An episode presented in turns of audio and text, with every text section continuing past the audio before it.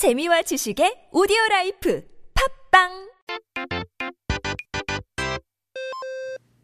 It's time to take a look at our Korean dictionary. 사전 한번 펼쳐보고 오늘의 첫 번째 단어를 살펴봐야 되죠. Our first word of the day is 청국장입니다. 와하, 어떤 나라에 가든 그 나라 사람들은 잘만 먹는데 여행자 입장으로서는 먹기 힘든 음식들이 꼭 있죠.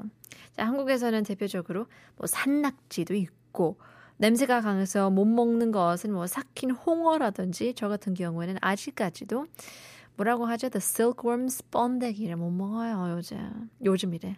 항상 늘 never was able to eat it. Don't think I ever will because I don't want to. But 대표적으로 이제 오늘 소개할 청국장 있겠죠.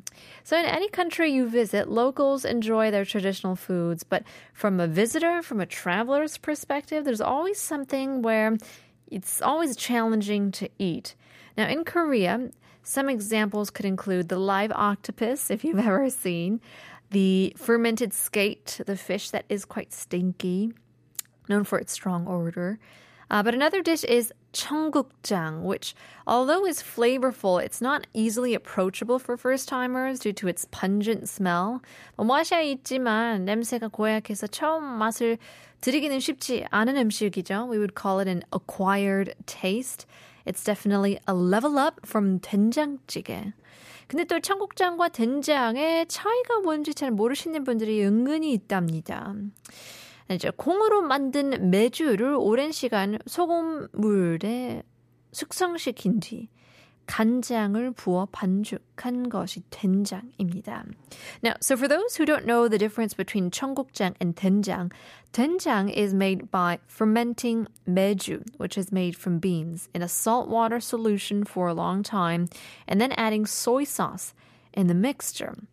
자, 반면 청국장은 콩을 뜨거운 물에 푹 삶은 뒤 어, 볏짚에 넣어 더운 방에서 발효시키긴 해요. 그래서 단기간에 만든 것이죠.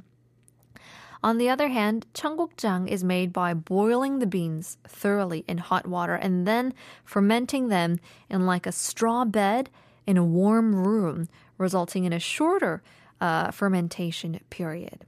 근데 이 청국장의 기원은 꽤 오래되었다고 하는데요. The origin of 청국장 dates back quite a while. 청국장의 청을 보면 푸를 청이라는 한자어로 쓰는데요. The word 청 in 청국장 uh, uses the Chinese character to mean blue or, or green, 청. 청국장이 음, 파랄, 어, 파랄리는 없으니 어, 색깔과 관련 것은 아니겠죠. 옛날 중국 청나라에서 들어왔다고 해서 이렇게 불린다고 하는데요. 1600 년대 청나라가 한국으로 쳐들어왔고 이때 청나라 군인들이 먹었다고 해서 청나라의 장, 청국장이라고 부른 거죠.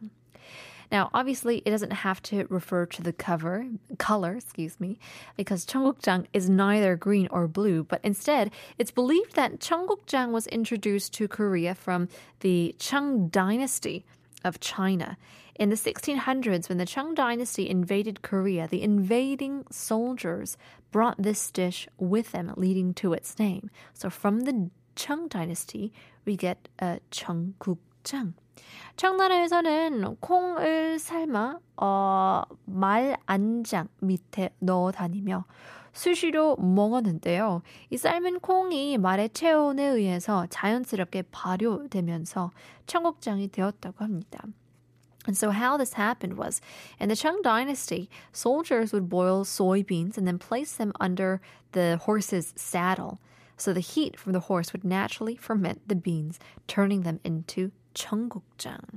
I always want to know every time I hear these types of stories was it on accident or was it on purpose? Like, who knew that this could become a delicacy as it is known today, right? 비록 냄새는 고약하긴 하지만 고혈압 예방, 뭐, 항암, 음, 빈혈 예방 등 많은 좋은 효능이 있다고 하니까요. 한번 맛에 들어보시면 그것도 이제 좋을 것 같습니다. Despite its strong smell, you know, 청국장 offers various health benefits such as preventing high blood pressure, even cancer and anemia. So it might be worth giving a try. You might like it and you might get some good health benefits out of it, even if it does make your breath stink a little bit. But in any case, here's dynamic duo 어머니의 된장국.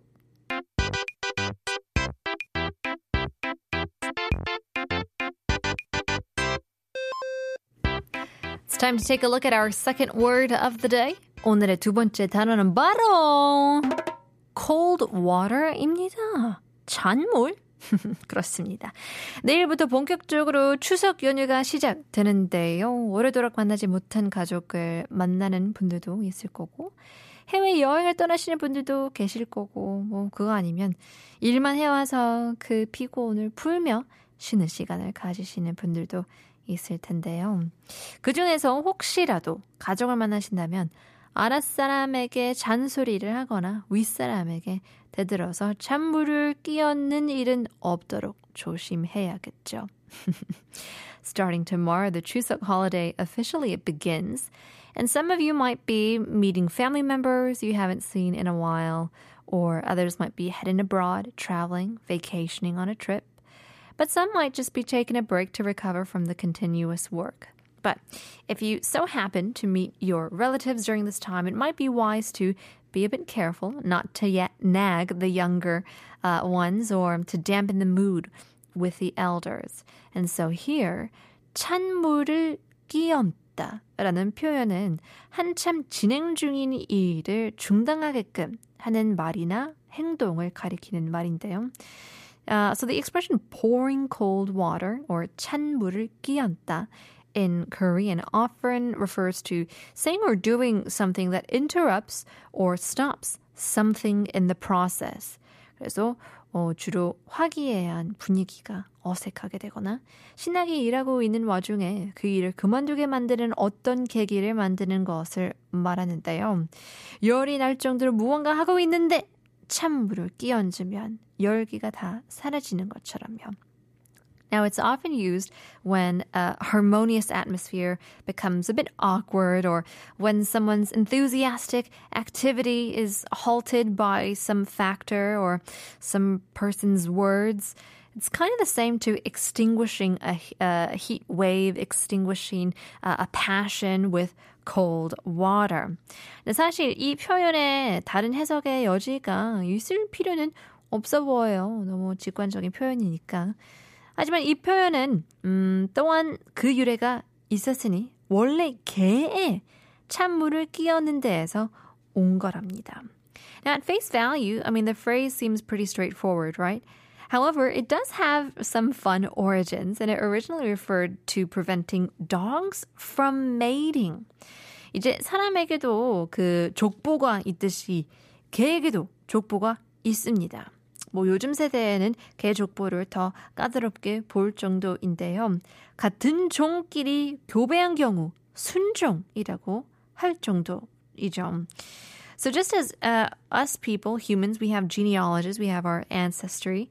So do dogs. I mean, nowadays, dog pedigrees are often taken quite seriously, right? With purebred, uh, pure breeds or purebred lineage even being uh, termed as pure. A very expensive show dogs as well. 그래서 옛날의 경우 순종으로 길러놓은 개가 길거리에 돌아다니는 개랑 같이 붙여 있으면 주인은 자신의 개가 길거리 개 새끼를 가질 것을 막으려고 찬물을 끼얹었다고 합니다. 그러면 개들이 떨어져서 이제 서로 갈 길을 갔다고 하는데요. 이런 사소한 표현 하나라도 그 유래가 있다니 참 재밌죠. In the past, when a carefully bred pure dog was seen mingling with a stray, its owner would pour cold water on them to prevent their pure dogs from having mixed bred puppies. So this would make the dogs separate and they would go their separate ways. But it's quite fascinating to see how even such small, very minor expressions have their own history. And there you go. Pouring cold water comes from preventing dogs from mating. Who would have thunk? Here's Itchy with Dalla Dalla.